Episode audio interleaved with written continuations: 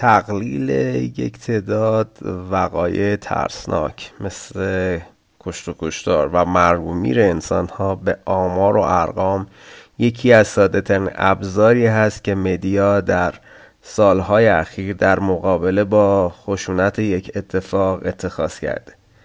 وقتی که امروز بالای پنجاه میلیون نفر در سراسر کره خاکی به کرونا ویروس مبتلا شدند و آمار کشته ها از چند میلیون میگذره شاید دیگر اونقدر حساس نیستیم چون اینا تبدیل شده به یک سری عدد و نمودار در صورتی که جان یک سری آدمیزاد هست که داره از دست میره. در گفتگویی که من با جناب مهندس شورش عابد در نیمه اول فروردین ماه 99 داشتم به این موضوعات بیشتر پرداختیم. با ما همراه باشید.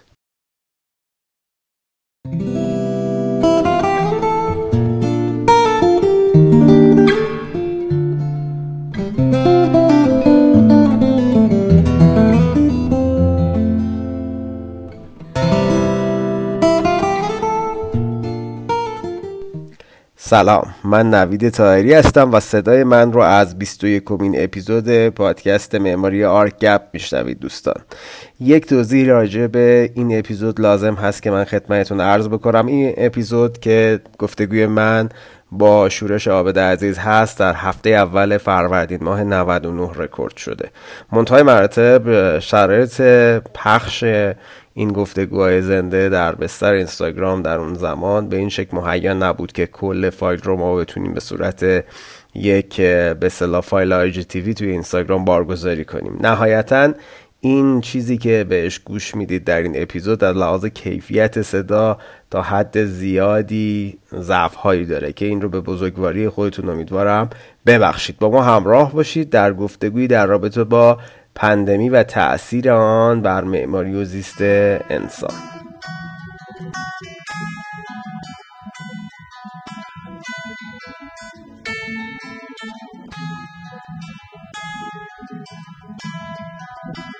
سلام بر دوستان. خب، جدای از این بحثی که پیش اومده تا جناب مهندس عابد به ما اضافه میشن و ما دعوتشون می‌کنیم به گفتگوی دو نفره. فکر کنم رمان تاون از آلبر کامو رو تعداد زیادی از شما خونده باشید. خب می‌دونید که تا اون همونجوری که آلبر کامو توی این رمان نوشته یه شخصیت نقش اولی داره که یه دکتری هست اسم دکتر ریو و این آدم داره اون شرایط حاضر رو رسد می‌کنه و آدمای جامعه ای که خیلی باورش ندارن. بعضی ها نمیبیننش بعضی ها انکارش می‌کنن. و خب علتش هم اینه که به اصطلاح این تاونه این شرایط اپیدمیک نفی آینده است دیگه.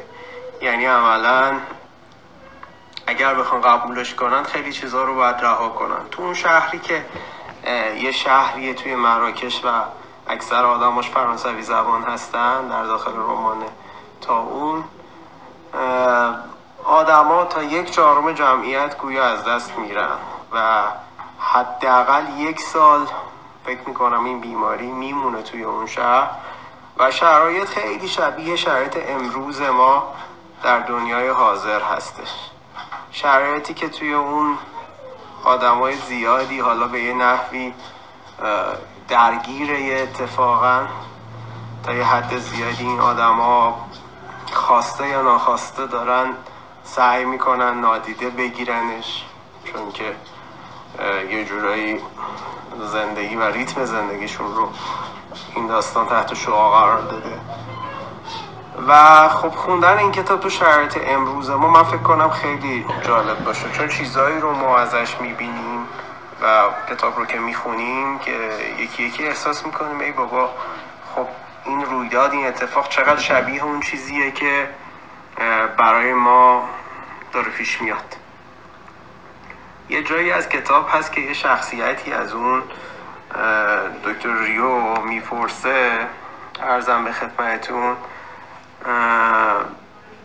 که به نظرت باید تو وضعیت فعلی چی کار بکنیم و ایشون میگه که باید معرفت داشته باشن انسان ها ازش می‌پرسن تعریف این معرفت خودم. باید هر کسی تمام تلاشش رو بکنه تو اون کاری که هست برای بهبود اوضاع. حالا اون یه پزشکه و از دید یه پزشک این کار رو انجام میده.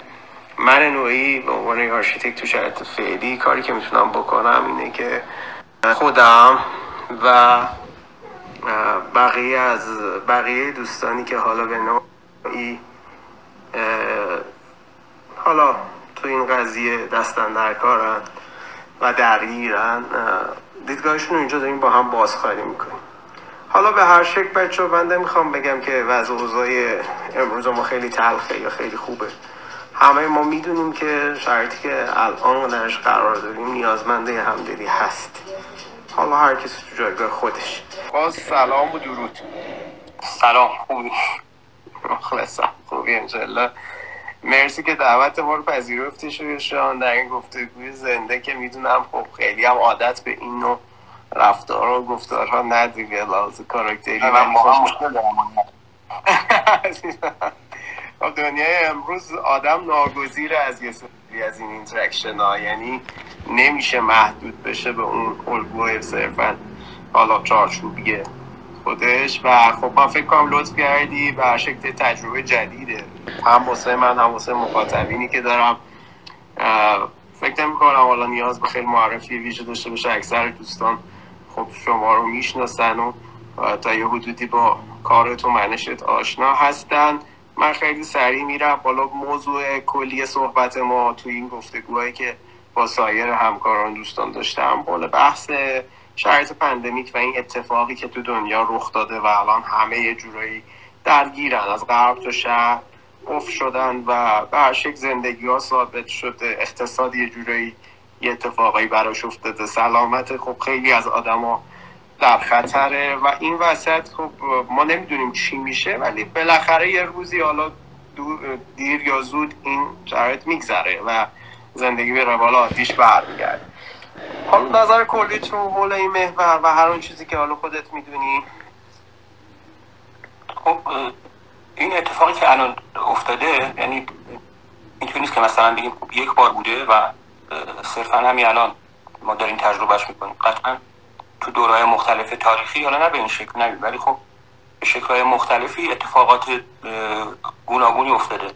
حالا اینکه مثلا دارن اینو مقایسه می‌کنن با جنگ جهانی مثلا میگم بعد جنگ جهانی دوم این مثلا عجیب ترین اتفاق بوده من می‌خوام بگم خب خیلی اتفاقات خورد دیگه هم اینجا افتادن که واقعا باعث شده که انسان به این فکر کنه که باید یه تغییری رو از اینجا به بعد ایجاد کنه. خب این تغییرات هم لزوما تو لحظه اتفاق نیفتاده و یه زمانی برده و بعد اون زمانه بعدا مشخص شده که چقدر تغییر کرده.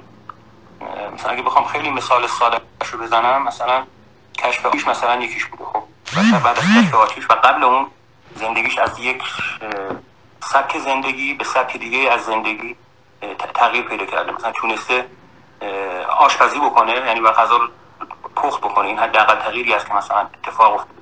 و بعد از اون توی ساخت سلاحش مثلا یه تکنولوژی ساخت شمشیر از این رو به اون رو میشه. چون مثلا می‌تونه از عنصر سنگ مثلا به عنصر فلز می‌رسه و بعد می‌تونه یه سری اما یه سری چی؟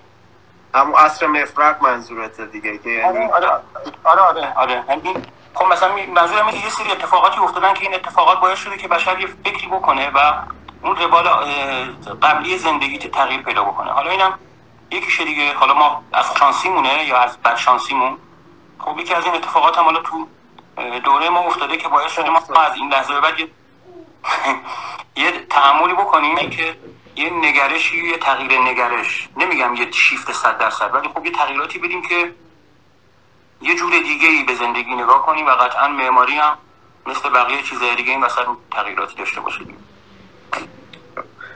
حالا به هر شکل کاملا با موافقم که این داستان اصلا چیز جدیدی نیست. حتی این شرایط پندمی که یه اتفاقی یه ویروسی انقدر پخش بشه و آدمای زیادی تحت شعا قرار بدم خب چیز جدیدی نیست. ما چند دوره بیماری از این دست داشتیم. حالا دیگه آخریش مثلا شاید مثلا حدود 100 سال پیش بوده. نمونه های خیلی عظیمش بوده که مثلا یکی شده رونسانس اروپا و حالا می‌خوام وارد اونا بشم. به نظر تو در جایگاه فعلی آیا این پیش زمینه یک رونسانس هست؟ حالا نمی‌دونم در هر مقیاسی حالا نه به اون معنای عظیمش ولی همون تغییری که بهش اشاره کردی فکر می‌کنی با توجه شرایط حاضر این هست نیست؟ و بعد می‌خوام بیای تو روال اینکه اصلا تعریف خودت از وضعیت معماری و سیستم اصلا چیه؟ می‌خوام اون چارچوبای فکری خودت رو بیشتر برامون بازگو بکنیم حالا با محوریت این جریان من خیلی دخالت نمی کنم توی گفتگو حقیقت نمی‌خوام اینجوری سوال جوابی بشه. اتفاقا این که مثلا میگیم خب این یه جریان زود گذره و مثلا اتفاقی که افتاده خب و بالاخره تموم میشه و بعدش زندگی به روال عادی خودش برمیگرده می‌خوام بگم که زیادم اینطوری نیست. البته بشر عادت کرده یعنی از قرن 16 به بعد یعنی بعد دکارت عادت کرده که اینطوری به هستی نگاه کنه. اینکه یه اتفاقاتی میفته و اون اتفاقات رو به شکل یک ابژه یه دونه مسئله بهش نگاه کنه کنه و در جا طبقه بند طبقه بندیش کنه. منظورم اینه که بشر امروز یه عادت خاصی داره که همه چیزها رو سریع آرشیو کنه. و وقتی که تونست آرشیوش کنه خیالش راحت میشه که خب دیگه ما این مسئله رو شناختیم. حالا اینو ما مثلا مدرج طبقه بندی می‌کنیم و می‌ذاریم اون رو. حالا پیش بریم بریم برای مسئله بعدی ببینیم چی پیش میاد. من احساس می‌کنم یعنی بیشترین نگرانی که الان خودم دارم اینه که این وحشتی که مثلا بیشتر در مورد همین مریضی هست احساس می‌کنم ناشی از این عدم شناخته است. انگاری اتفاقی افتاده ما نتونستیم بشناش خب؟ و اون ذهن شناساننده ما اینکه دوست داریم همه چیز رو سریع بشناسیم. دنبال اینه که سریع اینو حلش کنیم. یعنی به عنوان یه بحران داره بهش نگاه می‌کنه که ما سریع اینو بیایم بشناسیم و طبقه بندی کنیم و بذاریم که نه اینکه صرفا خودش رو از بین ببریم بلکه بتونیم به عنوان آمار در نظرش بگیریم. آمار منظورم اینه که یه سری تبدیل به سری داده بشه و از این به بعد مثلا حالا کرونا هست بقیه چیزای دیگه. بتونیم بگیم مثلا سرانه مرگ کرونا در سال مثلا اینقدر حالا بعد بیایم تقسیم بندیش کنیم ببینیم توی آسیا چقدره توی آمریکا چقدره توی آفریقا چقدره و بعد اینکه طبقه بندی کردیم و خیالمون راحت شد همه داده ها به دست اومد بعدا می‌تونیم راحتتر باش کنار منظورم اینه که من نگرانیم اینه که تبدیل به همچین چیزی بشه. یعنی از یک موضوعی که می‌تونه خیلی جوانبش تر از اینا باشه تبدیل به یک سری عدد بشه. همون کاری که با خیلی از چیزهای دیگه کردیم. همین همین الان مثلا تو ایران توی دنیا ما سرانه تصادف دستمونه. مثلا میگیم سرانه تصادف در سال اینقدر حالا توی مثلا خاورمیانه اینقدر توی آمریکا شمالی اینقدر توی اروپا اینقدر. و دیگه بابتش وحشتی نداریم. در که شاید تلفاتی که ما از تصادف داریم به مراتب بالاتر است تلفاتی باشه که مثلا ما از کرونا داریم. یا از سرطان مثلا. یا از سرطان که وحشتناکتر نیست. خب یه مریضی که ما واقعا نتونستیم درمانی براش داشته باشیم و نداریم هم. و خب سرانه مرگش هم خیلی بالاست. که مثلا سکته قلبی. همه اینا بالاست. ولی چون تبدیل به عدد شده دیگه خیال ما از بابتش راحت می‌دونی سرانه مرگ سرطان اینقدر ترسه کنار رفته یه جورایی به قولی. ولی خب آره دیگه نمیترسیم آره چون نمیترسیم و بقول تو شناختیمش برامون سخت نیست. ولی خب داستان اینه که این آمارها بالاخره جان انسانه دیگه. هر عددی که میاد دیگه گوینده اینجا توی اخبار هر روز اعلام می‌کنه یه انسانیه که می‌تونه یه پدر باشه یا مادر باشه. اصلا یه جوونی باشه که سالها به امیدی حالا به هر شکل کاملا آره آره. من قبول دارم که جان انسانه ولی می‌خوام ببینم خب همین آمار رو اگه ما بخوایم تبدیل به مثلا روی یه نمودار مثلا همین آمار رو مثلا فرض کنیم کرونا نیست در مورد سرطان یا در مورد تصادف یا در مورد خودکشی یا در مورد یه چیز دیگه است. همین رو اگه اینجوری هر روز تبدیل به خبرش کنیم قطعا همه همه آدمای بیننده اون رسانن همون وحشت رو پیدا می‌کنن. ولی مهم اینه که دیگه تبدیل به خبر نمیشه. من احساس خودم اینه که به خاطر این تبدیل به خبر نمیشه چون دیگه طبقه بندی شده. یعنی منظورم اینه که اینجا هدف این نیست که یه مشکلی برطرف بشه. هدف اینه که یه طبقه بندی صورت بگیره و بعد اینکه طبقه بندی صورت گرفت احساس کنیم یه کنترلی ما روی اون داشتیم. من مشکل همینه که این تبدیل به روال عادی بشه. چون به نظر می‌رسه ما خیلی از چیزها رو حل نمی‌کنیم. صرفا آرشیوش می‌کنیم و توی اون داده های خودمون ثبتش کردیم و هر کسی هر محققی یا هر کسی بخواد به این داده ها دسترسی پیدا کنه خب داره یعنی کاملا منظم همین داره داره و می‌تونه ازش در راستای اون کار پژوهشی یا کار عملی که انجام میده می‌تونه از اون استفاده کنه. من ترسم اینه که اینم یعنی با همون نگاه قبلی ما این نگاهی که دوست داره همه چیز رو طبقه بندی و یه ساختار منظم بهش بده این بار همین اتفاق بیفته در حالی که من خودم به شخص اگه خودم باشم خب دوست دارم که یه تغییری بعد این اتفاق بیفته یعنی توی تاریخ هم این تغییرات کم نبودن و خیلی زیاد بودن. ولی چون اون ذهن مثلا کلیگرای تاریخ دوست نداشته که به این نکات ریز توجه کنه دوباره به چشم یه سری داده های خیلی ریز بهشون نگاه کرده و لابلای صفحه تاریخ گم شدن. من ترسم اینه که اینم همینطوری بشه. یعنی همین که برای همه چیز دیگه افتاده در مورد کرونا همینم بیفته و بعدا بگیم خب آره دیگه این مال مشخص شد و گذاشتیم اون برو حالا کنار بقیه چیزهای دیگه و قبول بشه. به عنوان یک امر روزمره. این خیلی چیز خطرناکه. اینکه ما یه همچین چیزی رو تبدیل به یک پدیده روزمره بکنیم. این درش حالا راستای صحبتت من دارم میگم ما یه چیزی یعنی یه مقاله داشتم میخوندم که در رابطه با جنگای نوین گفته بود. یعنی تحت عنوان جنگای هیبریدی جنگای ترکیبی. جنگایی که مثل جنگای کلاسیک و یا انواع جنگایی که ما تو ذهنمون داریم اینجا منشأ شاید شکلی جنگ مشخصه. ولی اینکه کی پشت داستانه رو آدم نمی‌دونه. تو این جنگ ها معمولا تلفاتی که اتفاق میفته هم به این راحتی نمیشه بفهمی. آقا یه کسی داره از این قضیه منتفع میشه یا یه عده‌ای دارن آسیب می‌بینن. حالا مثلا مثال می‌زنم. شرایطی که تو همین چند وقت تو کارزار انتخابات امریکا اتفاق افتاد و یه عده اعتقاد داشتن که مثلا روسیه به صورت غیر مستقیم توی انتخاب ترامپ دست داشته. و بعد گفتن این جنگ هیبریدی علیه عالم و فلان و بیسار. شرط حاضر رو هم خیلی تمثیل کرده بود به این. یعنی می‌گفت که آقا جون حالا اینکه آیا این قضیه با دستکاری انسانیه خب خیلی آمدن مقاله دادن که نه آقا این به صورت طبیعی این ویروس این جهش رو پیدا کرد و تبدیل شدی به یه ویروسی حالا انسانی فراگیر. و کسی پشتش نبوده. ولی این ترس هست که این یه جنگ دیگه علیه بشریت. کمترین حالتش اینه که به قول شما داره یه عالمه آدم رو از قلق و غم می‌کنه که این یه عالمه شاید وقتی دستبندی بشه عدد خیلی بزرگی نباشه. همون حرفی که مثلا ترامپ تو هفته های اخیر می‌زد می‌گفت آقا ما از آنفلانزا سالی این این نفر دارن میمیرن این که چیزی نیست. ولی خب با جلو رفتن ماجرا یه ذره داستان داره سخت میشه. به نظرت اینو میشه تو اون دست بندی جنگ های هیبریدی ورده آره من من چند روز پیش مثلا داشتم توی شهر داشتم پیاده روی می‌کردم دیدم که یه گوشه پیاده رو بارون آمده بود خود آب جمع شده بود و توی پیاده رو. و نزدیک مثلا خیلی یعنی 50 60 تا گنجش که اونجا نشسته بودن داشتن یعنی آب میخوردن. خب این صحنه رو من در حالت عادی توی شهر نمی‌تونم ببینم. منظورم اینه که چون خلوت شهر به اینا اجازه داده بود که بیان اون رفتار رو از خودشون نشون بدن. منظورم اینه که همه اینا رو ما باید در کنار هم دیگه ببینیم و صرفا نگرانی اینه که طبق اون ذهن پوزیتیویستی ما صرفا ببینه تبدیل به عددش کنه. و دیگه این مسائل کناریش هم نبینیم خب الان درسته برای ما یه اتفاق خیلی بدی افتاده ولی واقعیت اینه خب برای گنجشگاه خیلی اتفاق خوبیه. اینکه راحت میاد توی شهر هر کجا که دلشون می‌خواد و شهر رو به قلمرو خودشون تبدیل کردن. انگار یه تغییری به وجود اومده و ما می‌تونیم صحنه رو ببینیم داخل شهر که از نظر انسانی چیز جالبی نیست ولی از لحاظ غیر انسانی اگه بخوایم از خارج از خودمون به قضیه نگاه کنیم بیشتر شبیه یک تصویر سورئالیستیه. اینکه داخل شهر چند شب پیش هم اخبار نشون دادیم نمی‌دونم کدوم کش کدوم شهر بود اینکه گربه های وحشی اومده بودن داخل شهر. آره. و خب این فقط اون آسمان خراش ها این گربه های وحشی داخل شهر چیکار می‌کردن؟ خب این تصویرهایی که ما شاید شبیه شد بعضا تو نقاشی های سالوادور داری دیدیم. اینکه اینا چجوری می‌تونه این منظره های غریب اتفاق بیفته؟ منظورم اینه که خب با این نگاه میشه بهش نگاه کرد. بس صرفا که بگیم یه اتفاق خیلی وحشتناک و عجیب و غریبه.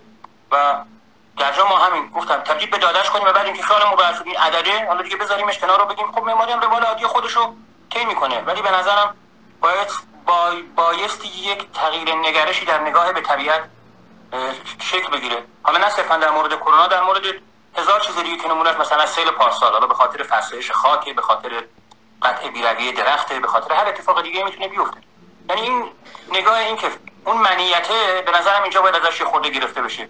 اینکه ما همه چیز رو حول محور من چی نکنیم؟ من به نظرم این می‌تونه یه تلنگر خوبی باشه برای این قضیه که ما از این من بودن فاصله بگیریم. و وقتی من از این من بودن خودم فاصله گرفتم و این نگاه تبدیل به نگاه حاکم بر کل جهان شد به نظرم اون موقع می‌تونه تغییرات خیلی بنیادینی تو سبک زندگی حتی سبک معماریمون اونم در کنارش اتفاق بیفته خب حالا این چیزی که داری میگی رو چون من می‌دونم خب تو الگوهای فکریت یه حالا هوای روایت گونه اصولا داری. تو معماری زمین رو من دیدم توی نوشتهاتم دیدم. یعنی اصولا نوع اینکه کار معماری خیلی با سناریو احساس می‌کنم. یعنی هم لایه داره هم یه خط سیر فکری رو تو کارات می‌بینم دنبال می‌کنی. حالا این چیزی که گفتی که تو معماری پس این مقطعی نیست و فکر می‌کنی اثر می‌ذاره. خانش تو از این جریان چیه؟ یعنی اون چیزی که تو برداشت می‌کنی که آقا معماری الان اینه بعد این رویداد اتفاق افتاد یه, یه تاثیراتی گذاشت بعد چی میشه؟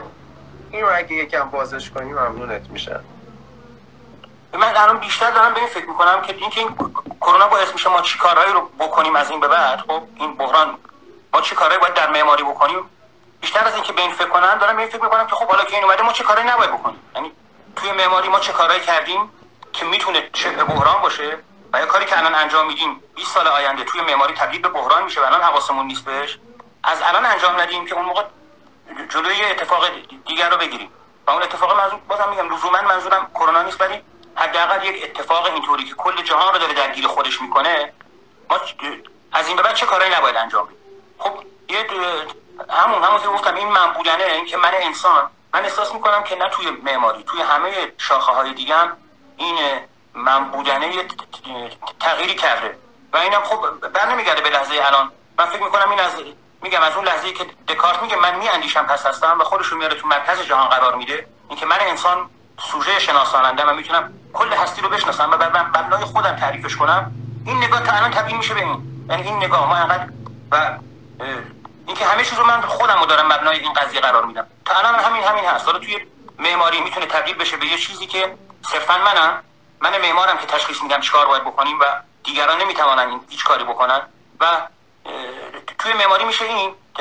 تمرکز روی اون چیز اون بود صرفا انسان. این که چه چیزی؟ حالا جدیدن که قضیه از اینم بحرانی تر شده. یعنی جدیدن که منظورم مثلا بعد قرن 18 یه چیزی ما به زیبایی شناختی. خودش رو از اون شاخه فلسفه تقریبا جدا می‌کنه و معماری صرفا تبدیل به یه موضوعی موضوعی برای زیبایی شناختی شده. یعنی از سایر قسمت های دیگه تفکر و اندیشه داره جدا می‌کنه خودشو و من صرفا از دید زیبایی شناختی میشنم به معماری نگاه می‌کنم. یعنی همون استتیک فقط به مبنا آره آره. آره فقط یه نگاه استاتیک به کاربرد بنا. خب همین نگاه توی پزشکی هم هست. یعنی که توی پزشکی یعنی بیشتر دغدغه‌ای که ما داریم نگاه می‌کنیم عوض اینکه بشینیم پیشگیری کنیم از سایر قضیه ما حواسمون به دماغمونه. حواسمون مثلا به اینه که فرم بدن چه فرم گونه مثلا چجوری زاویه دار بشه نمی‌دونم بینیمون چه شکلی بشه این چجوری بشه اون چجوری بشه.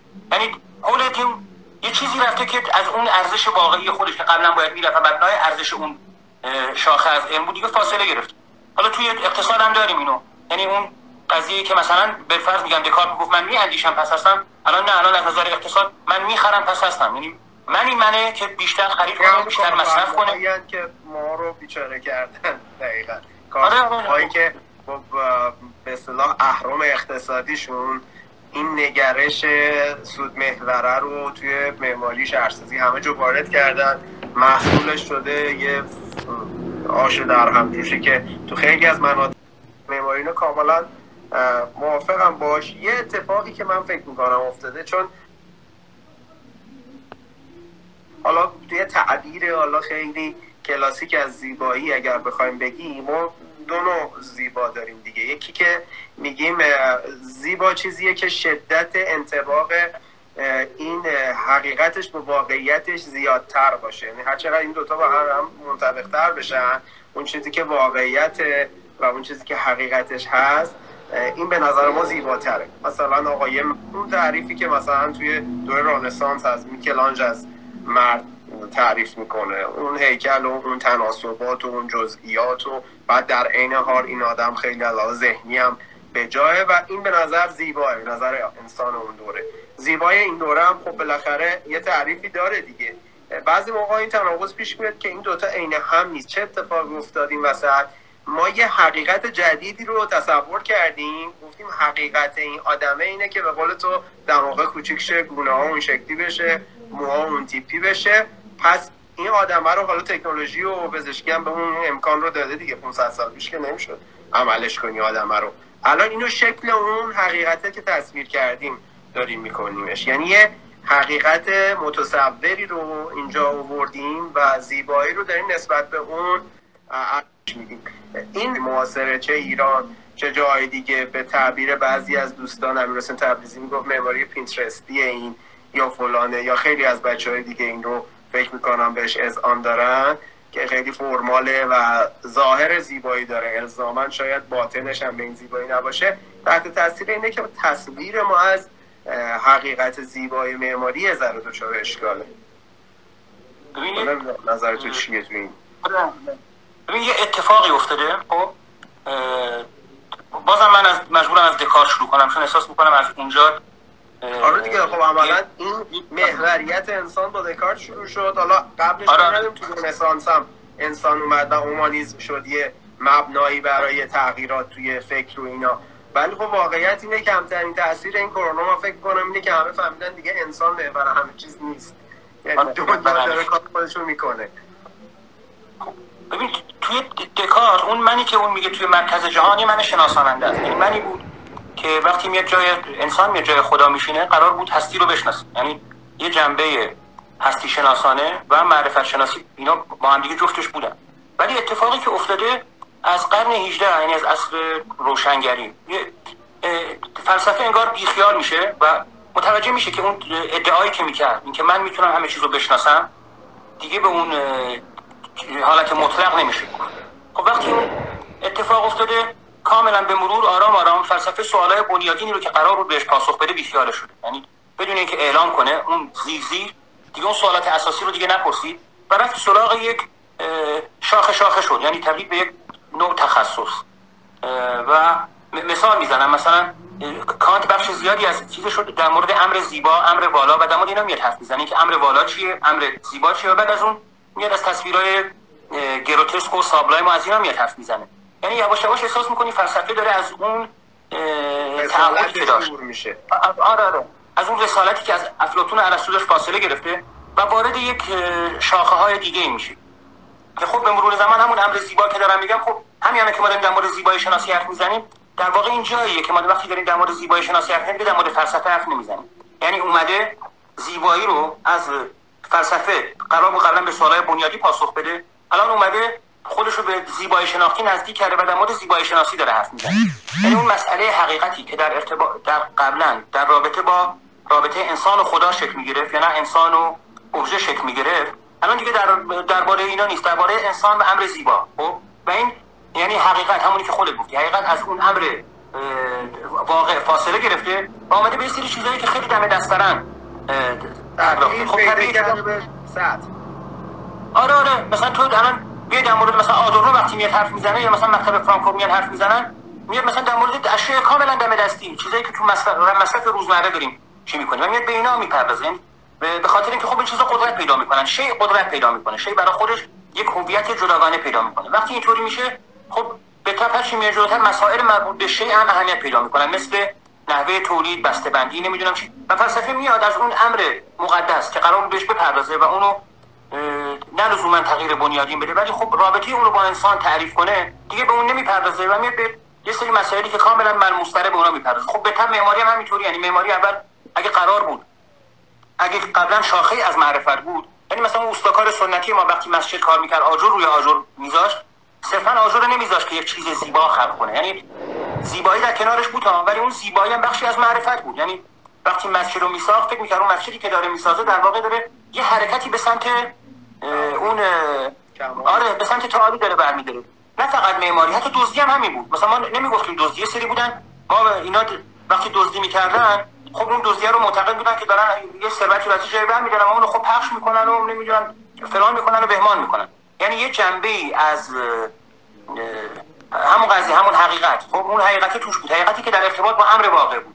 ولی خب الان کامل حقیقت از واقع از اون امر واقع فاصله گرفته و رفته سراغ یه چیز دیگه معماری به تبع اون. یعنی دیگه دنبال شاخه از معرفت نیست. من معمار اگه معماری می‌کنم دنبال اینم که یه معماری انجام بدم که خب خوش عکس باشه بتونه مثلا تو فلان مسابقه بره فلان جا بره نه. حالا به اصطلاح خود مثلا بتره کنی یعنی این شده است. خب به تبع اونم مثلا همین الان ما وقتی شروع می‌کنیم به رندر گیری بیشتر داریم از زاویه‌ای می‌گیریم که مثلا یه رندر خوب به ما بده و بعد اون رندر برای ما میشه اصل معماری یعنی خیلی ویرچوال دیگه. خیلی آره آره. ناظری تو اون زاویه دید شاید قرار بگیره. اون کاملا در راستای صحبتت باید بگم اون حقیقت حقه زیر سوال رفته و یه حقیقت متصوری الان شده جای اصلی و معیار سنجش. ارتباطش با زیبایی از بین یعنی اون زیبایی که قرار اول در راستای معرفت بود. گفتم مثلا کاشیکاری مسجد که ما نگاه می‌کنیم طرف اون کاشی رو نزده که صرفا یک چیز زیبا بسازه. احساس می‌کرده با این نوع کاشیکاری که داره انجام میده یک تعالی داره انجام میده. شخصیت درونی خودش هم در کنار این رشد می‌کرد. این صرفا توی معماری نیست من خودم خیلی فکر مثلا توی کنفو ژاپنی. آره توی کنفو شرق آسیا هم هست. حالا وقتی مشت می‌زنی مشت زدن برای این نیست که بخواد دهن یکی رو سرویس کنه نمی‌دونم یکی رو بندازه بکشه. دو سال می‌رفت معبد دو سال باید جارو تذهیب نه آره دو سال باید جارو می‌کرد بعد دو سال اجازه می‌دادن یه دونه لگدم بزنه یه دونه مشتم بزنه خب و بعد تا اون یه درجه از انسانیت رو طی می‌کرد حالا من همین رو بیا مقایسه کن مثلا با الان با فیتنس الان و با bodybuilding الان که صرفا خود بدن است آره. یعنی دور بازومان هر کی بزرگتر بود خب این چیتره مثلا این میاد همیشه تبدیل می‌کنه به عدد وقتی عدد رو با هم دیگه کنار هم دیگه مقایسه کرد همیشه هر استفاده از کاتالیزور و همون مثال قشنگی که راجع به زیبایی جسم زدی که آقا عمل می‌کنه آقا دماغه رو موها رو فلان می‌کنه. هر چه اتفاقی داره میفته خب این آره خب الان مشابهش رو بیاریم توی معماریمون. همون که خودت هم تو گفتگو قبلیمون که داشتیم می‌گفتیم گفتی تو متریال هم می‌بینی. یعنی توش اشیایی که و مسائلی که تو معماری منقش جدی پیدا می‌کنن دیگه اون هویت قبلیه رو از دست دادن. یعنی حتی دارم بهت میگم این قضیه انقدر معاصره که مثلا فرانک لوید رایت دیدش به مسئله خیلی فرق می‌کرده با یه معمار امروزی یه کتابی داره نمی‌دونم The Meaning of Materials اصلا ترجمه نشده فارسی که معناشناسی مسئله میاد از حالا هوای آجور میگه نمی‌دونم سنگ میگه همون خانه آبشارش رو میاد اون صخره رو تعبیر می‌کنه که آقا اینجوری بود اونجوری بود و یه معنی برای این متریال متصوره. امروز این نیست دیگه همون صحبت خودت مثلا سرامیک رو کرده اسلب که زیباتر به چشم بیاد. حالا شاید زنگ آره آره بس عدد دیگه. ببین مثلا ما تو سرامیک ما 30 درصدی داشتیم مثلا 20 در 20 30 درصد 60 درصد 80 در 80 الان مثلا شده یک و 60 در 3 و 20 یعنی اینکه عدد سرامیک افزایش پیدا کرده خب به تمام معمارتر هم شدیم. تصاویر خیلی خوشگلی میده بنده اصلا دیده نمیشن. خیلی خالصتر فضا. ولی خب ما توی سرامیک پیشرفت کردیم درست. ولی ما توی فضا چیکار کردیم؟ واقعا اینه که ما اصلا فضا قابل پیشرفته. آیا ما می‌تونیم در تولید فضا به پیشرفت برسیم؟ یا نه صرفا توی سری فضاها رو تجربه کردیم. تجربه نه که خود خودت من تاریخی تجربه کرده اینو. و این تجربه تاریخی پس ذهن ما هست. نسل به نسل پدر بزرگ من تعریف کرده برای بر... نسل به نسل اومده تا به پدر بزرگ من به پدر من رسیده اینا برای ما تعریف کردن فضاهاشونو. اما خب این تعریف فضایی همین الان برای من می‌رسه دیگه. و این خیلی مهمه. وقتی فضایی برای من تعریف میشه اون فضا میاد تو خیال من. برای همین میگم اینجا خیال روایت می‌تونه اهمیت داشته باشه. اون فضای میاد توی خیال من و من خیال اون قدرت رو داره که بدون هیچ محدودیتی بیاد اون فضا رو دوباره برای خودش توی ذهنش بازسازی کنه. خب ما این کارو کردیم. مثلا توی دانشگاه مثلا دانشکده معماری ما که ما این تاکید می‌کنیم. نه. اون چیزی که توی دانشکده است دوباره جنبه مادی قضیه است. اون چیزی که بیرون همون دیالوگ ما با خود کارفرما هم یعنی ما میشینیم با کارفرما سر سرامیک حرف می‌زنیم سر رنگ موکت حرف می‌زنیم. سر این حرف می‌زنیم؟ سر کیفیت فضایی حرف نمی‌زنیم. مثلا ما همیشه گوشه داشتیم. توی عرفان ایرانی هم همیشه ما کنج داشتیم. کنج عضلت می‌رفتن مینشستن. گوشه هم داشتیم. آیا خونه های امروز ما گوشه دارن؟ اصلا ما با کارفرما میشیم در مورد گوشه حرف بزنیم که گوشه چیه؟ خاصیت گوشه کن اصلا خاصیت گوشه چیه؟ گوشه چگونه ما می‌تونیم یه گوشه خلق بکنیم؟ اینکه آقا من لزوما تبدیل نشه به مثلا یه خانه به پذیرایی نشیمن مخاطبای کارفرمای ما که می‌دونی در برابر همچین سوالی قطعا اولین چیزی که میگه آقا چند میلیون تومان زمین رو می‌خوای مهندس نابود کنی بری. آره می‌خوای گوشه درست کنی برای من؟ یا بالکن واسه مهندس کنی؟ من تراس می‌خوام چیکار مثلا؟ پذیرایی مو وسیع کن. آره این کیفیت فضاییه. حالا یه ذره واژه رو برای بچه ها ملموسش بکنم این کیفیت فضایی خیلی تضعیف شده و تو دیالوگ ما و کارفرماهمون هم بعید می‌دونم تو 90 درصد اوقات پیش بیاد. مگر حالا یه معماری انقدر خودش جایگاه فکری مستقلی داشته باشه که خودش به این بیاندیشه و توی طرحش پیاده کنه حتی با کارفرما در میون نذاره چون پاسخ رد بگیره. خودت چی کار می‌کنی؟ یعنی تو تو ارتباط با کارفرماهات واقعا دیالوگت از این چیزی که گفتی خارج میشه نمیشه چجوریه چون تو بعضی از پستات خوندم اینا رو یا تو صحبت های آروم آروم. آره آره آروم آروم. چون اگه لحظه اول اینا رو بگم خب یارو دیندین دیوانه است این کی مثلا من اومدم اینجا خب؟ از چی داره حرف می‌زنه؟ ولی خب آره با هم دیگه این ارتباط خیلی مهمه که باید باش ارتباط بگیری و تقریبا باش مثل دوست یعنی باید دوست بشی باش بعد اینکه باش دوست شدی خب مثلا می‌تونی یه سری حرفا رو براش بزنی و آروم آروم قضیه رو براش باز کنی و بعدا برای خودش هم جالب میشه. که مثلا می‌تونه توی قضیه ساختن احساس می‌کنه که آره می‌تونه خیلی از تو بعضی وقتا خب پیش اومده که من خودم باید مهارش کنم. می‌بینیم داره از من تندتر میره و خب باید ولی همیشه این اتفاق نمیفته ولی در حال احساس می‌کنم اون روایت باعث میشه که مو... خانه براش موضوعیت پیدا کنه. دیگه صرفا عدد نشه. پذیرایی نشه 80 متر که برای اینکه مهمون بیاد با دوربین باید بهش نگاه کنی و باش مثلا سلام علیک کنی خب نه دیگه این از این عددا خارج میشه و یه سری کیفیت های فضایی براش مطرح میشه. آره میشه آره. پس یعنی ولی مانیفست الله میگم مانیفست ولی خب هر معمار قطعا یه دیدگاه فردی داره نسبت به آثاری که تولید می‌کنه. تو حرفت اینه که آقا باید اون کیفیت رو مبنا قرار داد و بر مبنای به اصطلاح ارتباط و دوستی و تقابل با کارفرما و یه دیالوگ دوستانه این می‌تونه شکل بگیره. درسته؟ آره آره ولی خب آره آره ولی یه مشکل اینجا هست. اینکه روایت درست شکل می‌گیره خب؟ اینکه چجوری اون کیفیتی که ما داریم بهش نگاه می‌کنیم مشروعیت اون کیفیت از کجاست؟ خب اینم خیلی مهمه. یعنی من معمار بر پشتوانه چه دانشی؟ دارم یه مثلی کیفیت ها رو مطرح می‌کنم. من میگم خب کیفیت ها رو دارم به معماری عرضه می‌کنم. اینکه خب مطلقی که امروز هست یعنی شده یک نسبی گرایی مطلق اینکه من بدونی که هیچ دانشی داشته باشم بدون هیچ پشتوانه ای خب؟ میشونم میگم خب دیگه همه چی نسبیه. حالا منم چون من معمارم همه چی نسبیه پس هر چی منم میگم همونه می‌دونی منظورم چیه؟ یه ولی خطرناک هم داره. خب اون من تو درست نسبیه و هر چیزی هم که میگی ولی خب اون نسبیتی که تو داری باید در ارتباطش با معماری مسئولیتی داشته باشه آره از کجا به نظر از کجا می‌گیره؟ من همین دارم میگم. خب این من معمار از کجا مشروعیت می‌گیرم؟ باید از یه شاخه بیرون مشروعیتمو داشته باشم؟ من مشکلم همینه که این مشروعیتی که امروز هست صرفا شده چند تا رندر زیبا. می‌دونی چی میگم؟ که من چند تا رندر زیبا در اومد دیگه معماری انجام شده. خب انجام گرفته. در حالی که واقعا این نیست. ما توی رندرامون کلید و پریزا رو همه رو حذف می‌کنیم. میگن خب چرا کلید پریزش کو میگه نه اون که خلوص فضایی رو از بین می‌بره. بابا کلید و پریز دیگه امر واقعه. ما داریم می‌بینیم. تو رندری که می‌بینی نه پریز هست نه لامپ هست. اصلا هیچی نیست. نه پنجره هست. صرفا یه دیوار سفید. هیچی توش نیست. و بعد اون چیزی که ساخته میشه با اون چیزی که ما داریم می‌بینیم خب زمین تا آسمون فرق من میگم معماری باید مشروعیتش رو از رندر یا از همون تصویر برداره و ببره تو توی سمت دیگه. حالا تو می‌تونی اسمشو بذاری فیلم خوب. آره من میگم معمار باید فیلم خوب ببینه. می‌تونی اسمشو بذاری تئاتر. آره معمار باید تئاتر خوب ببینه. ادبیات آره باید ادبیات بخونه باید فلسفه نمی‌دونم هر چی.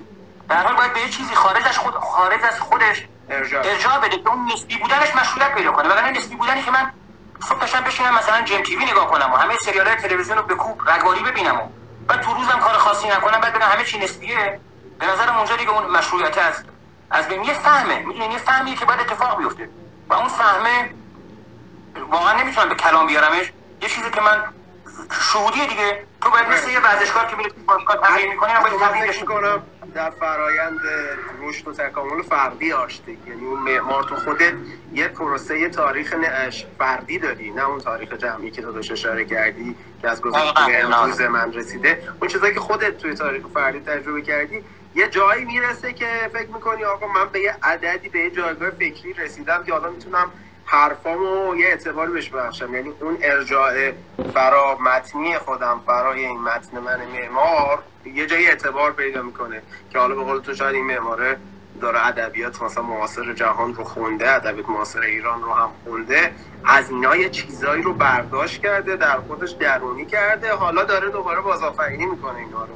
که خب این این تعریف من از معمار معلفه حالا چند درصد معمارای ایران معلفن و اینا رو نمی‌دونم نمی‌خوام راجع حرف بزنم. اتفاقا تو این گفتگوهای این چند شبه یه بحثی که من داشتم با دوستان این بود که آقا ما اتمسفر معماری حالا ایران حداقل با بقیه جا کاری ندارم. خیلی کم دوستان میگن خیلی کم می‌نویسن خیلی کم گفتگو می‌کنن و این محدود میشه به سری ژورنالای بازاری که حالا اونا رو کاری باش نداریم. یه سری مسابقات فرمالیته هست که توش یکی اول میشه یه بیانیه حینت داوران میدن و پروژه هم در حد همون رندرها و اینا بهش پرداخته میشه. و حتی دوستانی که شناخته شدن یعنی امروزه خیلی ها و اکثر این بچههایی که مخاطب ما هستن اسم این دوستان رو می‌دونن کارشون رو از برند نیومدن تا الان پنج خط بنویسن بگن آقا من معمار تو این سی سالی که کار کردم تو این 20 سالی که کار کردم به چی رسیدم؟ چی این به قول تو اعتبار رو به من داد؟ چون من احساس می‌کنم اون جایزه مبنای اعتباره نیست. یه چیزای دیگه این وسط باید معیار قرار بگیره. جایزه خوبه. خب هیچ از جایزه برش نمیاد. ولی به نظرم در کنار جایزه اتفاق دیگه هم باید بیفته. همین گفته بود که تو خودت گفتی. آره به نظرم خیلی مهمه که معمار باید صحبت بکنه. اگه صحبت نکنه خب اون بقیه از کجا بفهمن که این داره, داره چیکار می‌کنه؟ نه اینکه صرفا نیت خودش حداقل روش رو بگه اینکه آقا من دارم از این روش استفاده می‌کنم. نگه که من منظورم اینه فلان بهمانه. نه اون تفصیل خودش رو نمی‌خواد. ولی حداقل اینه که روش رو که به اینجا رسیده آقا حداقل روش رو شفاف کن که تو این بلبشو واقعا بتونه یه یه کمکی بکنه. آره باید خیلی اینطوری باشه. ولی طبق مگو می‌دونن اینو. دیدی که این فراماسونا با ماجرا برخورد می‌کنن. و جالبه که الان تو مثلا اینقدر شفاف داری میگی خب حالا مثلا این سوال من از خودت بکنم. شورش تو مثلا اون مانیفست فرد به کجا رسیدی که الان این چارچوبه رو از کجا به اینجا رسیدی یا چی فکر می‌کنی؟ خودت به این شفافیت می‌تونی بهش پاسخ بدی؟ الان اینی که گفتی من یه چیزی دیدم. من کی بود؟ پارسال بود کی بود؟ من یه پستی دیدم توی اینستاگرام خب؟ بعد یه ویلای 60 70 متری توی شمال از این ویلای سفید خب؟ ساخته بود بعد یکی زیرش نوشته میشه پلان اینو ببینیم. بعد نوشته بود نه من اینو مثلا به فلان سایت قول دادم پلانو بدم به اون اول اون منتشر کنه. بعد که اون منتشر کرد من می‌تونم پلان این بابا دیگه یه ویلای 60 متری خب؟ اینقدر واقعا اینقدر جدیش نگیریم. یه ویلای 60 متری تو گوشه ای از شما دیگه پلانش چیه که مثلا اینقدر سری که فلان سایت اول اونو منتشر کنه بعد من بخوام پلان اینو رو کنم که مثلا چی بشه. منظورم اینه که معماری اون قدم چیز عجیب غریبی نیست. خودمون بزرگش کردیم. وگرنه واقعیت اینه معماری فقط برای ما خود معمارا جذابه. وگرنه مادر من اگه بگم مثلا میدون آزادی لحظه اول از لحاظ فرمی جذاب بود. الان هر تهرانی که رفته هر کی از غرب کشور وارد تهران شده دیگه انقدر اینو دیده هضمش کرده. ناخودآگاه دیگه حذف شده. دنبال پیچیدگی های هندسیش هم نیست دنبال هیچیش هم نیست. چون بنا رو مصرف کرده تو ذهنش. ولی برای خود ما معمارا هنوز در میدان آز... ساختمان آزادی جذابه. منظورم اینه که اینقدر قضیه رو پیچیده و بغرنجش نکنیم. یه اتفاق خیلی ساده است خب؟ و ما علکی شروعش کردیم. مثل گنجشک اول صبح دیدی پنجره رو باز می‌کنید سر و صدای و در حالی که خب دوستم می‌گفت این صبح انقدر چیز پیچیده نیست یعنی چرا انقدر شلوغش کردن خب واقعا این معماری همین یه مثل یک صبح ساده است ولی ما خود معمارا شلوغش کردیم دیگه بیم فرم اینطوری نمیای فرم فلان کردم و بهمان کردم و وقتی با کارفرما میشینی حرف می‌زنی مثلا من خودم فکر می‌کردم که خب اونجا دارم فلان کارو می‌کنم خیلی خوشحال که مثلا چیکار کردم و اینا. بعد با با کارفرما حرف می‌زدیم خود گوش می‌داد می‌گفت خیلی خوب باشه بسازیم. بعد که ساختیمم اصلا متوجه اون حرفا نبود. خیلی اومد رفت اونجا بعد من خالی خونه رو تحویل دادم. شش ماه بعد که رفتم اونجا یه دونه مبل گذاشته بود. خیلی هم بهتر از من گذاشته. مثلا اونجا تصمیم نداشتم مبل بذارم. اونجا یه چیز دیگه نظرم اون گذاشته بود. خیلی هم خوب شده بود. منظورم اینه که خیلی وقتا اون خیلی راحت تر از ما اون فضا رو مصرف می‌کنن. و ما الکی گندش کردیم اینقدر یه هست.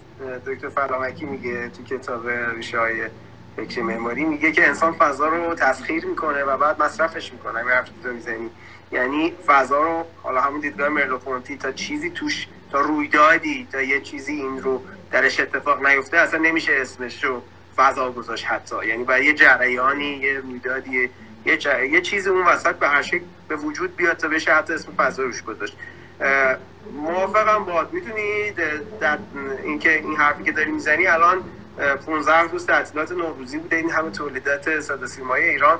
فکر نمی کنم 20 دقیقه ارتباط داشت به معماری یا شهرسازی به نوعی که مثلا یه آدم متخصصی رو دعوت کنن. بگن آقا نظرت راجع به مثلا این شرایط چیه؟ و خب این نشون میده که به قول تو شاید تو دیدگاه عامه این داستان انقدر پیچیده نیست که ما بهش بها میدیم. ولی خب به هر شکل من فکر کنم دندون پزشکان با هم حرف می‌زنن راجع به همین دندون خیلی حرف نه باید منم بحثم همینه. باید حرف بزنیم خب؟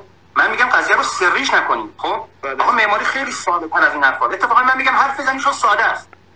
نه اینکه من چیزی نمیگم. فعلا تا فلان جا پخش نکنه بود اسنادش نیست. اسناد مثلا انرژی اتمی که نیست. یا مثلا پلان یه دونه موشک فضاپیما نیست که مثلا بگم این سریه. هیچی نیست. یه ویلای 60 متریه. یعنی واقعا این رو من نکنم دقیقا در ادامه صحبت تصور محالی که تو یه ایده نابی داری که این هیچ مصداق عینی قبلا تو هستی نداشته. هرچی تولید میشه امروزه قبلا صد تا بهتره شاید حتی به یه شکل دیگه ای بوده. حالا با یه بازآفرینی در بهترین حالت من فکر می‌کنم.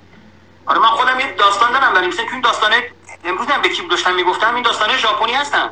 مثلا می‌خواد نمی‌دونم به یه فلان جایی برسه یه چیزی می‌خواد یه چیزی لازم داره. مثلا مادرش مریضه نمی‌دونم چی. آره مثلا سه تا کوه بعد پشت کوه سوم مثلا تو ماه فلان وقتی در ساعت فلان تا ساعت فلان از زیر آبشار یه دونه نیلوفر آبی در میاد. مثلا یه مار افی هم دورشه. تو یه روز از سال اون مار افیه نیست و تو می‌تونی اون نیلوفر آبی رو نمی‌دونم. پرچمش رو بکنی به مادر شفا پیدا می‌کنه. دیگه واقعا اینقدر چیز این مشکل اینه که ما آره معماریمون عجیب غریبه ولی نگاهمون این سکوتمون خب این حرف نزدنمون این افتخارمون به اثری که داریم خلق می‌کنیم دقیقا همون نگاهیه که یه نگاه وامونده. می‌دونی؟ یعنی نگاهمون به کار خودمون با اون کاری که انجام داریم بیرون زمین تا آسمون فرق می‌کنه. یعنی فاصله زمین اون کاری چیزی میگه اون شخصیت خودمون یه, یه چیزی میگه. فقط تو ایران نیست این مختص کل دنیاست. آره. مثال اگه مثل بخوام اسم بیارم ولی نمی‌خوام اسم بیارم ولی خب مجبورم بیارم چون بعضی وقتا من واقعا مشکل پیدا می‌کنم. مثلا معماری ظاهری خب؟ داره از یه افقی گرایی حرف می‌زنه. آقا وقتی من دارم از افقی بودن حرف می‌زنم یعنی همه چی افق دیگه. توی سطح افق هیچ کدوم ارزش ندارن خب حتی اگه تو معماری افقیه پس این عکسی که مثلا اینجوری گرفتی یعنی اون منیت عکس داره به من میگه تو دروغ میگی. آره معماری دروغه. توی معماری افقی داره به من میگی که همه چی طبق نظریه دلوغ. آره همه چی توی سطح و هیچ برتری نیست ریزومه نمی‌دونم. چیه؟ کلید واژه چیزم اون عکس عجیب غریبی که گرفتی با اون جست مشکی خب که جدیدن هم شده دیگه همه مشکی. مثلا اصلا یه چیزی خب این نمی‌خونه با اون کاره. من خب این دروغه واقعا چیه من با این دروغه نمی‌تونم کنار بیام و یه اون صداقت رو نمی‌بینم. برای همین خیلی وقتا به خودم میگم معماری از امر اخلاقی فاصله گرفته. و دوباره تو لحظه که معمار می‌خواد عکس بگیره از خودش صرفا اون عکس مهمه. وقتی می‌خواد معماری کنه صرفا اون لحظه معماری کردن مهمه. یعنی معمار تبدیل شده به شخصیتی که جامپ داره. موقع عکس گرفتن یه چیزه. آره موقع چند شخصیتی؟ می‌دونی چی میگم؟ پارادوکس دیگه. این آره. تضادیه که متاسفانه خب میگم. خب، به خاطر ننویسه نگه حرف نزنم به قول تو نمیشه واکاویش کرد. چون اون آثار رو که واقعا انقدر پیچیده نیستن یعنی تحویل کردن خیلی از آثار معاصر معماری ما شاید به قول تو در ظرف پنج دقیقه بشه اینو تحویل کرد. بلخص آدمایی که میرن و مصرف کننده واقعی اون اتفاقات و فضا و اون جریان ها هست. من به نظرم اینه به خاطر اینکه نبی تربیت نشدیم. گفتم اون کنفوکاره به خاطر اینکه می‌رفت یه لگت بزنه یا یه مشت بزنه دو سال. باید دو سال جارو می‌کرد. خب بعد اینکه دو سال جارو می‌کرد یه لگت می‌زد. خب همین بوده. آره همین بوده. خب واقعا آره. طرف یا آجر بالا میذاشته یا دفعه 15 سال داشته ملات درست می‌کرد. ما همین الانم آره آره. نام همینن خدا وکیلی. یعنی به این راحتی از روز اول تاق نمی‌زنن. دقیقا. خب اون این از آموزش معماری برداشته شده. دیگه نیست. ما میریم صرفا عددا رو یاد می‌گیریم. ایستایی یاد می‌گیریم. یه سری تاریخ هم پشت سر هم چیده شده. مثلا پست مدرنیسم. آره تو فلان روز فیلیپ جانسون ساعت فلان گفت ایتی انتی چی شد و پست مدرن متولد شد خب خیالم راحت شد. تاریخ فلان ساعت فلان پست خب دیگه خب بعدش چی؟ بعدش fold and folding خب اینم این. می‌دونی همه چیز تو ذهنمون طبقه بندی کردیم فکر می‌کنیم با همون نظم و ترتیب و صلح و صفا. می‌دونیم یه تاریخ ممتد درست و حسابی صلح و صفا. یاد گرفتیم بعد معمار شدیم دیگه داریم معماری می‌کنیم. آره خیلی موافقم با این حرفت. حالا به نظر چون محور اصلی گفته اون بحث شرایط pandemic بود و اینکه خب خیلی از آدمای گنده این چند روزا من دیدم صحبت کردم. مثلا تو SCI-Arc هرنان دیاز آلونسو اومد یه live ی گذاشت. اینو در پاسخ به خیلی از دوستان میگم که میگن خب الان شما اومدین دوباره اینجا می‌خواین خودتون رو تبلیغ کنین و تو با شورش حرف می‌زنی اونو تحویل می‌گیری اون تو گفت. واقعیت این نیست. یعنی حتی من امروز دیدم ژان لوک گودار اومده مثلا صحبت کرده. خب خیلی عجیبه. یه همچین کارگردان بزرگی بعد بیاد مثلا با اون سبک و سیاق دیسیپلین داره. من فکر کنم این گفته بی پرده و اینکه از قبل هم تعریف شده نیست که چون لایو واقعا. ما چیز edit شده این وسط نداریم بچه کمک می‌کنه که کم شفافتر به اتفاقات نگاه کنیم الان یه جریان بحرانی اتفاق افتاده تو دنیا و همه چی ریخته و هم. ایران هم همینطور. ما هم به قول تو اونقدر از هم محور داستان که نبودیم حالا دیگه کمتریم. ولی خب ما یه جورایی نقشمون یکم پررنگ میشه ما چون الان سی چل روز خیلی قرنطینه و دارن احساس می‌کنن که آقا این چیزی که تحت عنوان مسکن سرپناه هر چی اسمش معماری تحویل گرفتن حالا یکی ده میلیارد یه خونه خریده یکی صد میلیون یکی اجاره نشه همه فکر می‌کنم با یه موافقت جمعی احساس می‌کنن یه چیزی تو اینا کمه.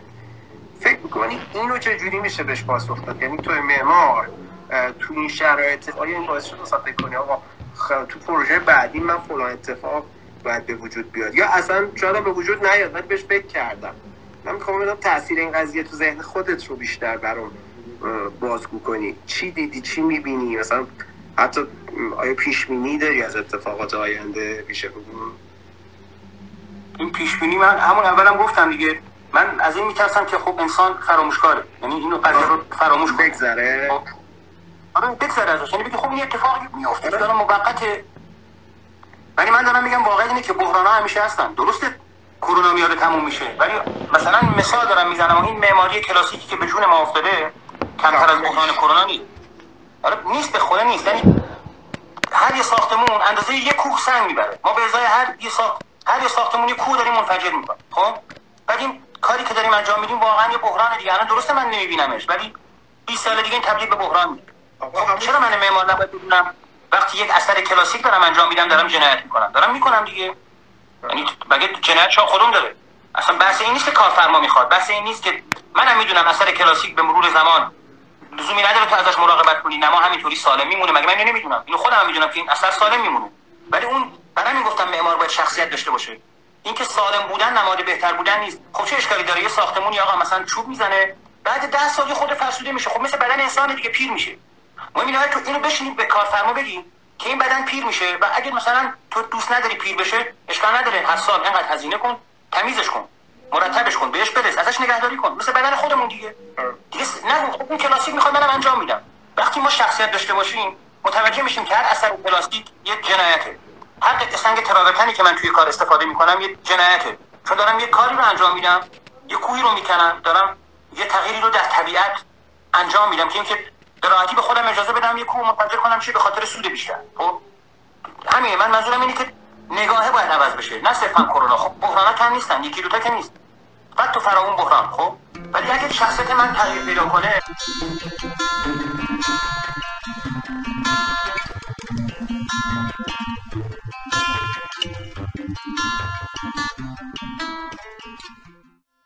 من به مطلب اینه که باید تربیت بشیم خب؟ اگه این تربیت توی دانشگاه نبوده بهونه نیاریم که توی دانشگاه نیست. اگه توی جامعه نیست بهونه نیاریم که توی جامعه نیست. خود ما خود فردی ما می‌تونه خودش رو تربیت کنه. سنسوراشو فعال کنه. سنسورامون کار نیفته خب؟ یعنی بابت هر چیزی ما سنسورامون باید فعال بشه. نسبت به هر چیزی درون خودمون نمیگم کفن بپوشیم بریم بیرون جار بزنیم.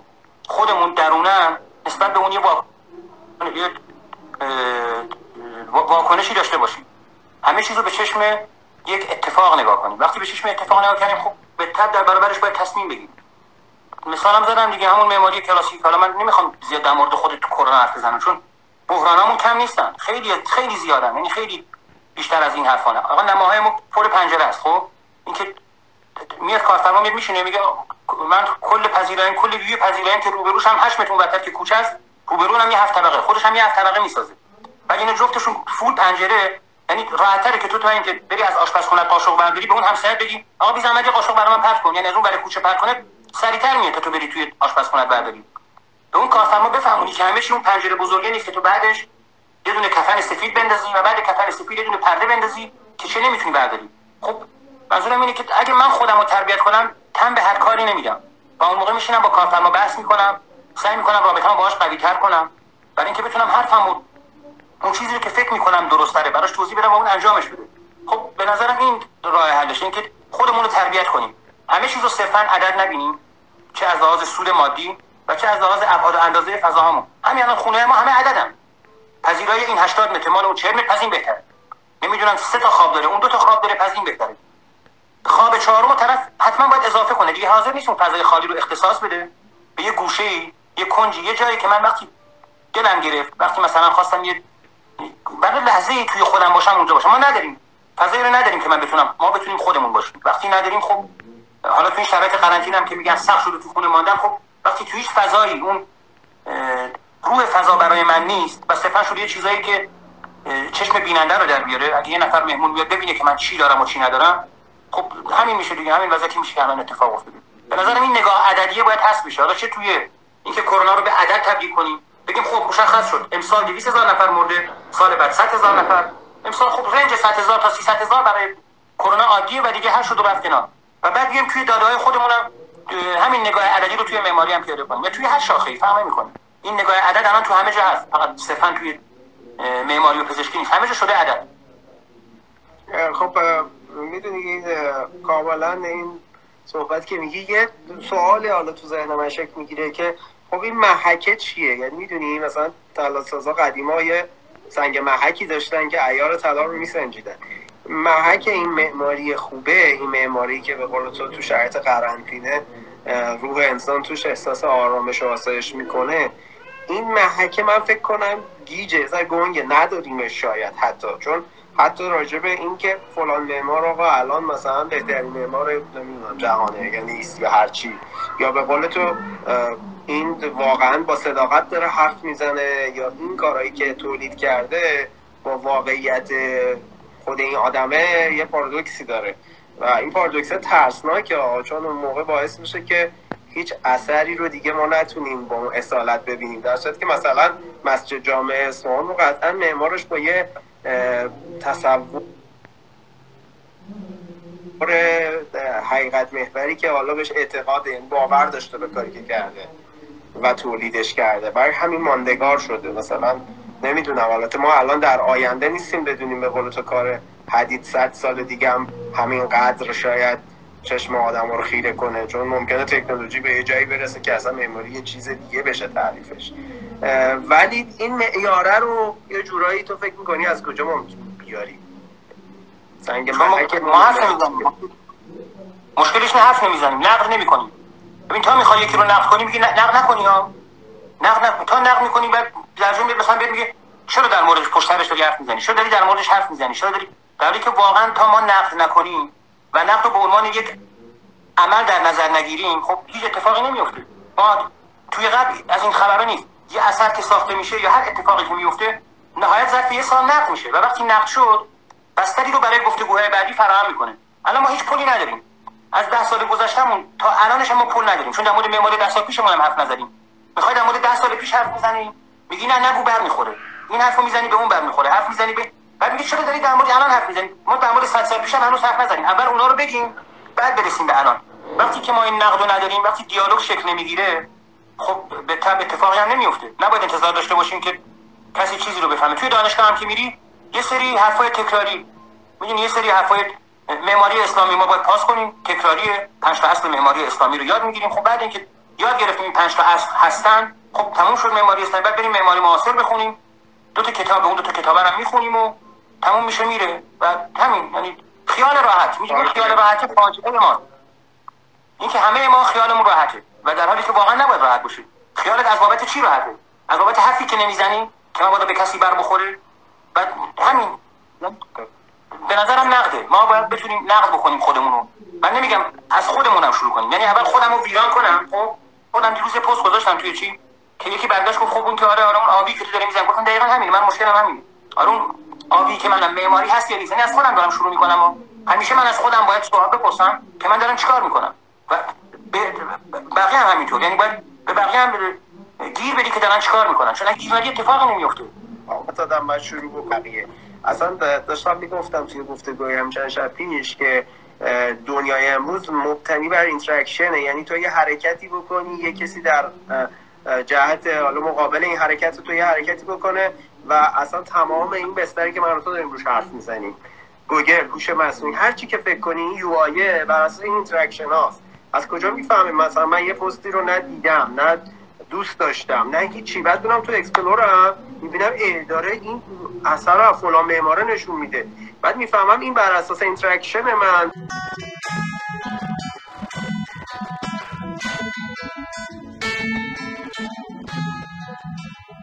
خب حالا بس رسیدیم به معماری خودت. چون گفتی من خودم هم نسبت به خودم هم داستان دارم که جورایی. و خب خوبه این خیلی جالبه. چون تو حداقل من می‌تونم بگم یه روایتی از معماری داری که خیلی متفاوته با خیلی از آدم های دیگه. و بیهاشی کار خودتو کردی می‌دونم و هنوزم کاری نداری به اینکه بقیه چجوری فکر می‌کنن یا نکنن. قضیه این مکعبای آبی و اینا از من می‌دونم از کجا در اومده ولی خب شاید خیلی از این مخاطبینی که اینجا هستن دانشجوان مبتدیان و خیلی شاید اصلا نمی‌دونم فلسفهشون این از کجا اومد تو مموری با, با اون حرفایی که الان زدی اینو چجوری تفسیرش می‌کنی؟ اون مکعب نمی‌خواستم در مورد خود آبی بودنش حرف بزنم مثل در مورد مکعب بودن. می‌خوام در مورد جا حرف بزنم خب؟ اینکه خواستم یه چیزی باشه که جا باشه. من اسمشو می‌ذارم جا. حالا نمی‌دونم اسم دیگه ندارم براش. فارسیش معادل فارسیش همون جیم و الفه. نمی‌دونم چی. مکان مثلا آره مکانم نه. با مکانم فرق می‌کنه. اونی که من میگم جا با مکانم فرق می‌کنه خب؟ اوکی. همون پسوند جا مثل مثلا چینی جا. تو آره آره. جایی که. حالا میاد دیگه اون جای دیگه اون چی معرفه. آره. من من چی بودم؟ بچه که بودم خونمون مستجر بودیم. خب یه گوشه حیات بود. بعد خونه صاحب خونمون برای حیات بود. بین ما هم یه حیات خیلی بزرگ بود. بعد خونه ما هم دو تا اتاق داشت و یه دونه آشپزخونه کوچولو دونه توالت هم دقیقا تو اون حیاته افتاده بود. یعنی یه جای خیلی شبا که تاریک می‌شد اون حیات هم پر درختای مثلا گلابی بود درخت انار بود و نمی‌دونم چی. اون توالت جای آره توالت جای خیلی وحشتناکی بعد ما مثلا شبا مهمون میومد خونمون من می‌دونستم اینا مثلا می‌خوام بعدش برن. من مثلا خودم یکی از اون مهمونایی رو که خوشم میومد اونو کفششو می‌رفتم مخفی می‌کردم که موقع رفتن این نره این شب خونه ما بمون خیلی برام مهم بود که بمونه حتما. در واقع اون کفشو مخفی می‌کردم یه جور انتخاب بود. یعنی اون نفره رو من انتخاب می‌کردم که این خونه ما بمون منم می‌دونستم خب مادر من با این مشکل داره و مثلا میگه این چه کاری تو داری کفشت می‌دونم. بعدش کتکه رو من می‌خورم. خب؟ برای همین موقعیت خونه جوری بود که وقتی مهمونا می‌رفتن بالاخره کفش رو پیدا می‌کردم می‌رفتن دیگه. من سریع باید میدویدم تو اون توالته که اون بیرون بود. خب؟ برای اینکه کتکه رو نخورم تا من برگردم خونه و گیر بیفتم که می‌خورم دیگه. اون توالته داخل حیات فکر کنم یه متر در یک و نیم متر بود. سرامیک هم نداشت هیچی نداشت. خب؟ بعد در رو میبستم من چهل دقیقه اون تو گیر می‌کردم. برای اینکه ببینم این خوابیده نخوابیده. مثلا آخر وقت شب مهمونه میرم بتونم برم بخوابم و کتک نخورم. برای اون توالته نه سرامیک خوبی داشت نه روشویی خوبی داشت نه هیچی نداشت. یعنی واقعا بدترین توالت دنیا بود خب؟ می‌خوام بگم اون توالت اصلا توالت خوبی نبود ولی جای خوبی بود. منظورم اینه. می‌دونی چی؟ یعنی برا من جایی که الانم تو ذهنم هست. لزوما با معیارهای توالت های دیگه می‌خواستم بسنجم اصلا جالب نبود. ولی جایی ساخته هم چیز دیگه آره آره کارکردش رو خودم برای خودم تعریف کرده بودم. خب؟ اینکه من تونسته بودم یه جایی برای خودم داشته باشم. منظورم اینه که اون مکعب آبی من اونجا اسمشو نمی‌ذارم بالکن اسمشو هیچ چیزی نمی‌ذارم. اسمشو فقط یه جایی می‌ذارم که شاید یه نفر مثلا کارفرما بخواد بره اونجا یه سیگاری بکشه. یا مثلا بخواد کوچکترین جای اون مثلا ساختمونه ولی خب از ساختمون تنها جایی که زده بیرون و مشخصه. من دقیقا خب از بیرون مشخصه. خب یعنی تو از بیرون اونو می‌بینی کامل. ولی وقتی میری توی خونه باید پیداش کنی چون نیست. یعنی هر جای خونه رو بگردی پیداش نمی‌کنی. مثلا من گذاشتم توی اتاق خواب خصوصی مثلا چی توی اتاق خواب خصوصی اون زن و شوهر پشت تخت یعنی عملا هیچ مهمونی اونو هیچ وقت نمی‌بینه. چیزی که فقط تو از بیرون داری میبینیش ولی استفادهش استفاده کاملا شخصیه که فقط یک نفر می‌تونه استفاده کنه اونو. یا دو نفر فقط اون زن و شوهر می‌تونن از اونجا استفاده کنن.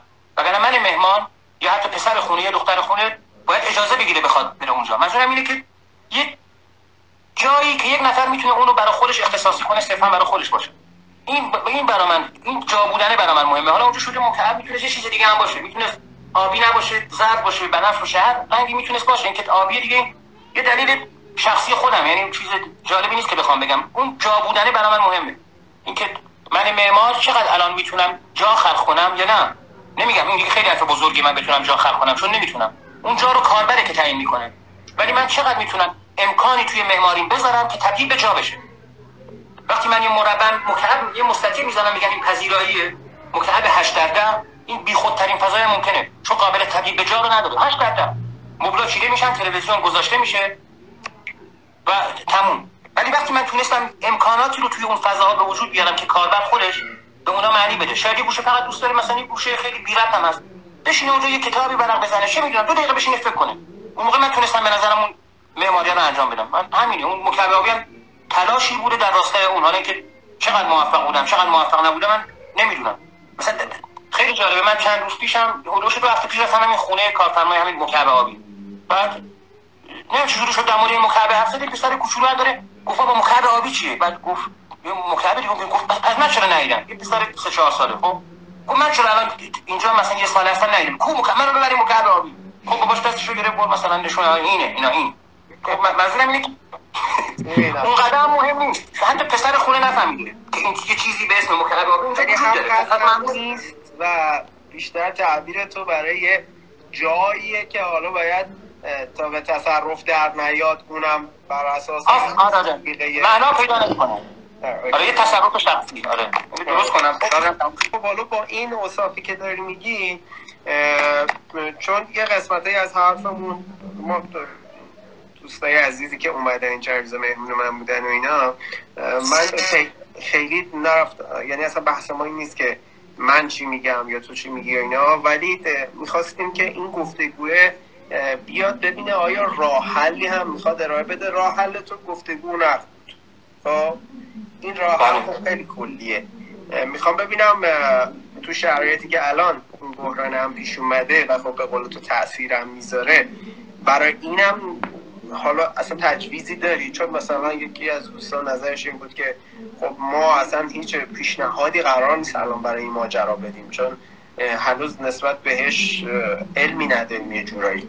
از طرفی بله. دوست دیگری نظری داشت که مثلا نه خیلی قشنگ کلاسیک بای شده از الان باید بریم مثلا آقا ضوابط رو به این شکل بازنویسی بکنیم. این پیش ها نشده بوده تا حالا بهش توجه نکرده بودیم باید اینجوری دوباره بهش توجه بکنیم. خودت چی می‌بینی ماجرا رو؟ اصلا رو شهر تاثیر می‌ذاره نمی‌ذاره؟ یه تاثیرش رو الان داریم می‌بینیم. آقا تولید گازهای گلخانه ای سی سال دیگه تخمین می‌زدن اگه این کار رو بکنم اون کار رو بکنم میشه انقدر. الان تو همین دو ماه انقدر کاهش پیدا کرد. بعد از اون ور انقدر ملت مواد شوینده مصرف کردن دادن تو پساب داستان که خب تمام رودها و اینا الان اوضاعشو باید چند وقت دیگه ببینیم چه بلایی سر این همه پسماند شیمیایی و فلان میاد. یعنی چه یعنی هیچ چیزی اینجا هیچ معادله ای نمیشه گفت یه کفه ترازو به نفع مثلا طبیعت بالا رفته یه کفه مثلا به نفع نمی‌دونم فلان. تو معماری این قضیه چطوری می‌بینی؟ من گفتم دیگه من انتظار دارم که فراموش نشه. این بدترین اتفاقی که می‌تونه بیفته. این که تموم شد فراموشش کنیم. آقا وقتی فراموش نشد بیا تو برنامه آموزشی ما. نه به اسم کن من بازم, بازم میگم اسمم این نیست که فقط آقا نحوه آموزش یه تغییراتی باید بکنه دیگه. اینکه اون شخصیتی که اون ته در میاد از دانشگاه یه جوری باشه که sensor اش sensor اش فعال بشن. یعنی سیستم درسی ما جوری باشه که دانشجو یاد بگیره سنسوراش رو فعال کنه. و معماری ارتباط پیدا کنه با همین سنسورا. نه اینکه صرفا بشه 5 تا طرح با دید concept ی خب concept چیه؟ ایده چیه؟ خب کانسپت پرواز کانسپت فلانه نمی‌دونم فلانه. بعد مثلا تر پنج بیمار بیمارستان باید پاس کنم. مثلا باید تر پنج هم بیمارستان باشه. در که تا آخر عمرم به من به پست من بیمارستان هم نمی‌خوره. خب؟ خب واقعا اینه که خب این چقدر برای من معمار؟ این این بیمارستان کار کردن سر مفیده. من منظورم اینه این نگاهه باید از یه جای دیگه عوض بشه. یعنی بیایم عقب‌تر عقب‌تر رو تغییر بدیم. و که این دفعه در بحران حداقل یه رفتار مناسب تری داشته باشیم. حالا اینکه آره میاد تموم میشه و میره. ولی رفتارهای ما باعث این بحران شدن یعنی واقعیت یعنی یه سری رفتار غلط باعث این بحران شده. اینکه من نمی‌تونم خونم رو تحمل کنم دقیقا به خاطر رفتار غلطی دیگه که این اتفاق افتاده. خب وقتی اون رفتار عوض بشه قطعا دفعه بعد قطعا با این برخورد کنیم. به نظرم باید خیلی چیزا بنیادی تغییر کنه. من مشکل اینه که این تغییر باید خیلی بنیادی تر باشه. ما دیگه بحث رو تمومش کنیم. حالا صحبت هم سر همین گفتگوی دیگه. حالا اگه جمع کنم ببندم اینه که بتونیم گفتگو کنیم. حالا در مورد آره حرفم اینه که بستری برای گفتگو باشه. بعد لازمه این گفتگو هم اینه که از لحاظ شخصی اونقدر خودمون رو پرورده کرده باشیم که اگه حتی با خاک یکسانمون کنن خب ناراحت نشیم و راحت بپذیریم نقدو دمت هم گرم. مرسی. شب خوبی داشته باشی. امیدوارم تنت سالم باشه و از این ایام همه به سلامت و